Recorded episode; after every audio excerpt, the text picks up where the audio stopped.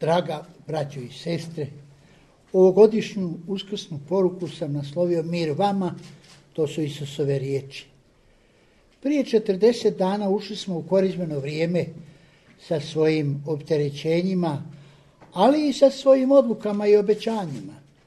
Kroz tu vremensku pustinju hodili smo puni nade u bolje sutra, dajući pritom i osobni doprinos – kroz dijela pokore, pojačane molitve i dijela kršćanske ljubavi. Riječima, mislima križnog puta tješli smo svoje nesigurnosti. Nepokoljebljivom nadom ozdravljali smo naša beznađa i hrabrom ljubavlju borili smo se protiv naših strahova. Prisjećanjem na muku gospodina našega Isusa Krista prepoznali smo očitu očitu ljubav Božju danas kada slavimo događaj Uskrsa, sve naše nejasnoće, nemiri, strahovi, boli pobjeđeni su vjerom u vječni život. Sada znamo da u svijetlu Kristova uskrsnuća nijedna ljudska nejasnoća nije nejasna. Nijedan strah nije nepobjediv, nijedna patnja besmislena. I sam Pavao siguran u ovo kaže sve mogu u onome koji me jača. Uskrs daruje oprost. Na vazbenu večer Krist nam je, udjelujući apostolima duha svetoga, darovao oproštenje grijeha. Sveti Ivan u evanđelju piše, dahne u njih i kaže primite duha svetoga. Kojima otpustite grijehe, otpuštaju im se. Kojima zadržite, zadržani su im. Oprost je jedan od najljepših darova kojega primamo od uskrslog Krista. Po Božjem oprostu naši grijesi su oprošteni, a opraštanjem grijeha primamo Božju milost. Uskrs nam je uvijek i iznova prilika da u milosti Božjoj živimo u ovome svijetu, ali ne za ovaj svijet, nego za vječnost. Dok slavimo uskrs, želimo prije svega biti zahvalni za taj divni milosni dar. Dok živimo oproštenje i pomirenje s nebeskim ocem, kao dar njegova sina za nas, valja i nama praštati jedni drugima. Dok praštamo jedni drugima u obitelji, onda vraćamo slogu i zajedništvo našem domu dok praštamo jednim drugima na poslu ili u školi, onda vraćamo ono početno povjerenje i dobrohotnost jednih prema drugima. Kada nema oprosta, onda nema uskrsa u nama ni među nama. Dajmo onda da duh uskrslog praštanja zaživi u našoj sredini. Hajdemo praštati jedni drugima. Hajdemo se miriti jedni s drugima zato da budemo suparnici kad smo svi suputnici na ovoj zemlji. Uskrs daruje mir. Prve riječi koje uskrsli Krist izgovorio u susretu sa svojim učenicima glasile su mir vama. Ovako čitamo u Evanđelju po Ivanu. Kad bi uvečer onog istog dana, prvog u tjednu, dok su učenici u strahu od židova bili zatvorili vrata, dođe Isus, stane u sredinu i kaže im mir vama. To rekavši pokaza im svoje ruke i bok i obradovaše su učenici vidjevši gospodina. Znao je Isus koliki je strah i kako je beznađe nakon njegove smrti zahvatilo učenike. Znao je da će slični strahovi i srodna beznađa shvaćati njegove, zahvaćati njegove učenike i sljedbenike kroz cijelu povijest.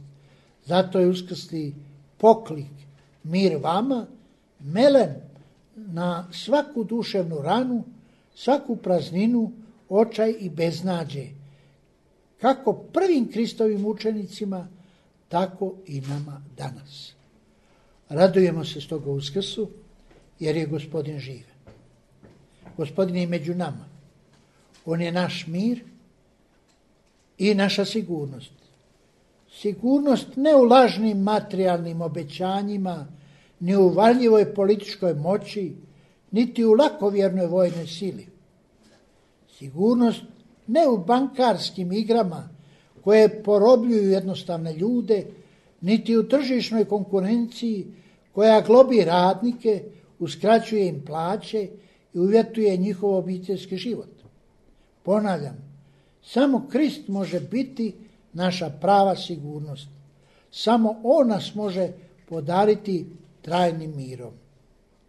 Uskrs je i poslanje. Na sam dan Uskrsa gospodin Isus šalje svoje učenike riječima kao što mene posla otac, ja šaljem vas.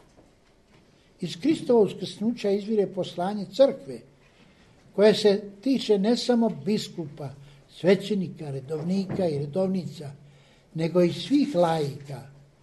Potaknuti, potaknuti Božjom riječju, posvetili smo ovu godinu katoličkom lajkatu vrh Bosanske nadbiskupije.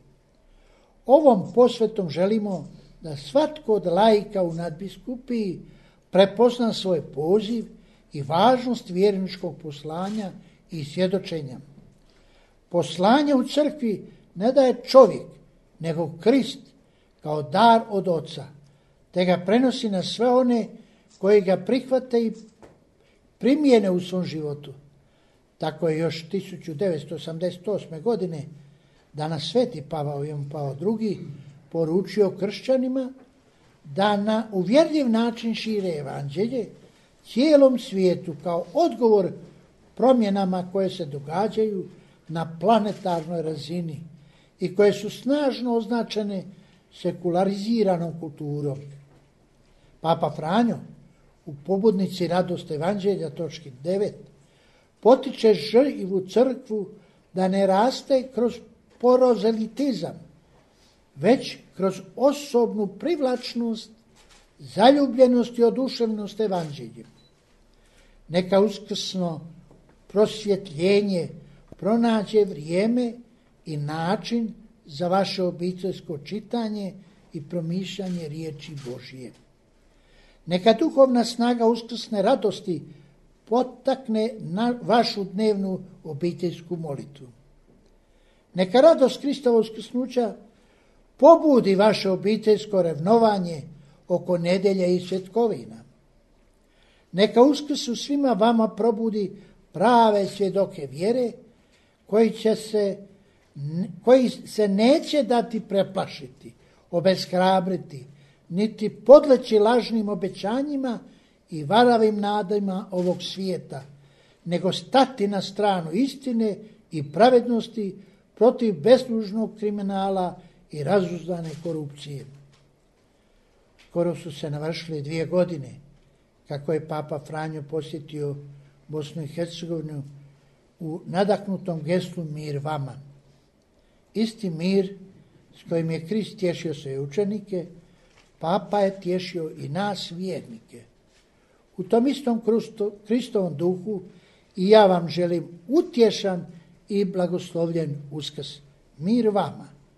Neka uskrsli Krist živi u vama, a vi u Kristu. Neka uskrsli gospodin uđe u vaše obitelji, vaše župne zajednice, vaše općine i gradove, da se u njima provodi živa vjera, čvrsta nada, ražarena ljubav. Neka u svima vama istinski živi prava evanđelska ljubav za čovjeka, za obitelj, za narod, za opće dobro i mir u vama i među vama. Zaključujući ovu čestitku sve srdačno pozdravljam i na sve zazivam obilje Božeg blagoslova želeći vam sretan uskrs.